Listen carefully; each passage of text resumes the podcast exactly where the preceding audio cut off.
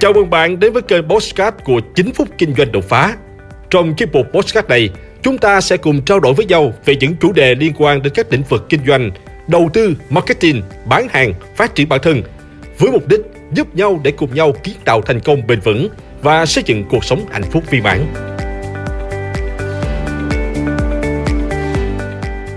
Chào bạn, tuần trước tôi đi vay một số tiền để mua mẫu điện thoại iPhone mới nhất.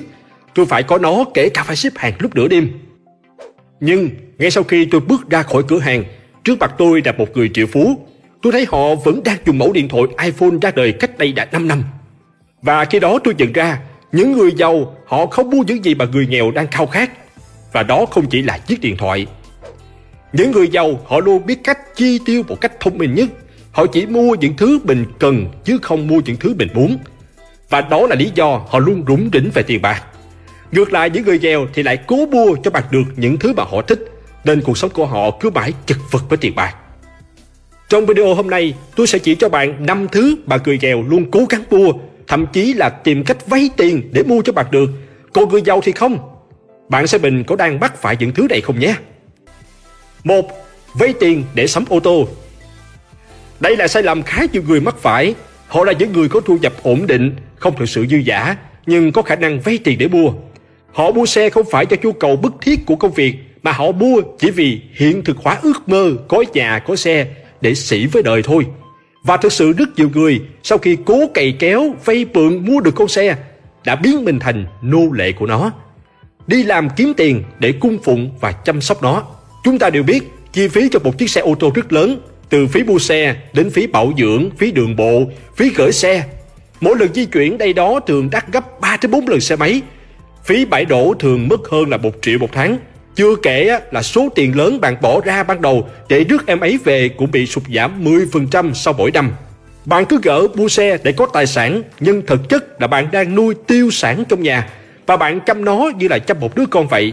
Chưa kể, nếu bạn vay tiền ngân hàng để mua xe hàng tháng bạn còn phải mất thêm một khoản trả lãi cho nó nữa.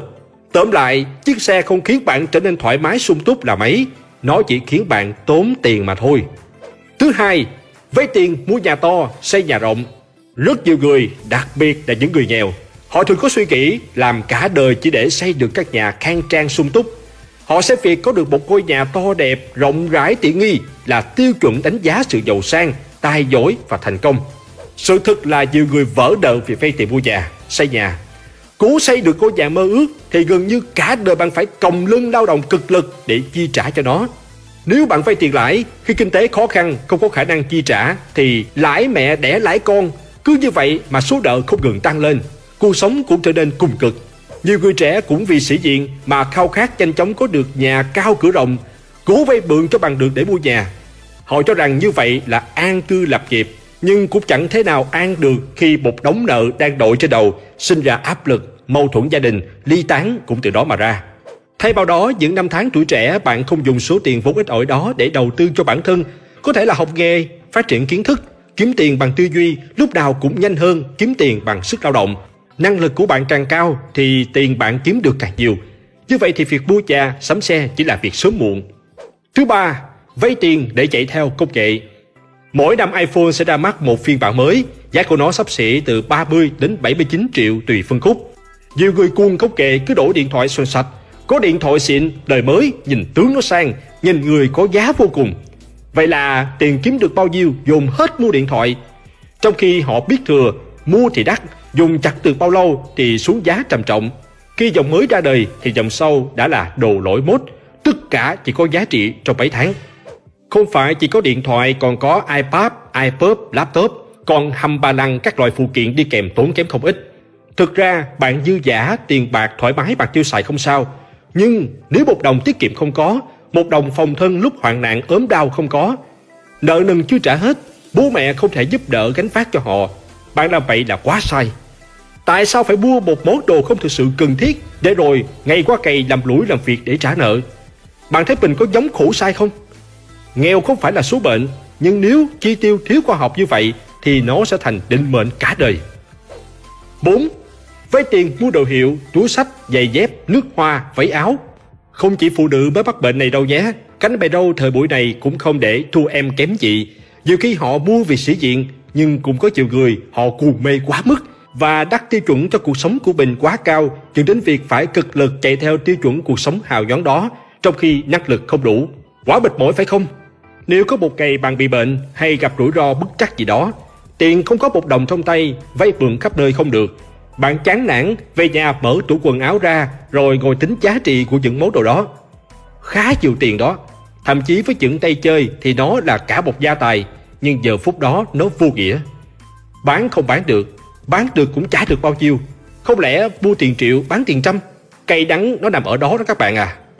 Vậy nên tiết chế lại, thông thái hơn để đừng bao giờ đẩy mình vào tình thế là phải cố. Cố để có được những thứ hào nhoáng bên ngoài, nhưng tâm hồn nặng triệu áp lực, lo âu, bạn cũng đâu có hạnh phúc. 5. Vay tiền để thụ hưởng cuộc sống xa xỉ. Nếu cuộc sống của bạn không thực sự dư giả, đừng dại tiêu tiền cho những chuyến du lịch xa xỉ, những bữa ăn tại nhà hàng đắt đỏ, hay cú đi bar thường xuyên cho bằng bạn bằng bè. Nó không khiến cuộc sống của bạn trở nên khá hơn, nó chỉ làm bạn nghèo đi từ vật chất cho đến suy nghĩ. Người ta nói rằng lên vôi thì sướng nhưng xuống chó thì hèn. Vì vậy, một khi bạn bước chân vào con đường hưởng thụ quá sớm thì bạn sẽ bị nó cuốn theo không thể dứt ra được. Nhiều người khi đã không còn tiền, không còn đủ khả năng để hưởng cuộc sống xa xỉ đó nữa thì trở nên thủ đoạn bằng mọi giá để điếu kéo. Sai lầm đều từ đó mà ra cả. Bạn giàu vì tri thức chứ không ai giàu vì vật chất. Có trí còn kiếm được tiền, chứ vật chất bạn sắm xanh đến lúc cần nó cũng trở nên vô giá trị. Đừng vì sự thỏa mãn trước mắt mà khiến cuộc sống cơ cực về sau. Những người giàu có, số tiền họ có đa phần đều là những dòng thu nhập thụ động đến từ các khoản đầu tư. Bản chất số tiền họ kiếm được bằng sức lực chỉ chiếm một phần rất nhỏ. Làm được như vậy vì họ không dùng tiền để mua năm thứ kia. Họ tiết kiệm dùng tiền đầu tư sinh lời. Kiếm tiền bằng cách này bạn mới có thể dư giả và sống cuộc sống sung túc giàu có được. Trí thông minh và khả năng quản lý tài chính của họ chỉ cần 10 năm để có đủ những gì mà họ muốn. Miễn là giai đoạn đầu, hãy thông thái đầu tư cho bản thân, phát triển trí tuệ, học kỹ năng quản lý tài chính. Khi bạn biết cách tiêu tiền, tiền sẽ giúp bạn giàu có. Hãy like và chia sẻ podcast này để nó có thể tiếp cận và giúp ích cho nhiều người hơn nữa. Đồng thời nhấn vào nút theo dõi kênh podcast của tôi để nghe thêm nhiều nội dung hấp dẫn khác. Cảm ơn bạn đã dành thời gian lắng nghe. Chúc bạn thành công và hẹn gặp lại bạn trong những chủ đề tiếp theo.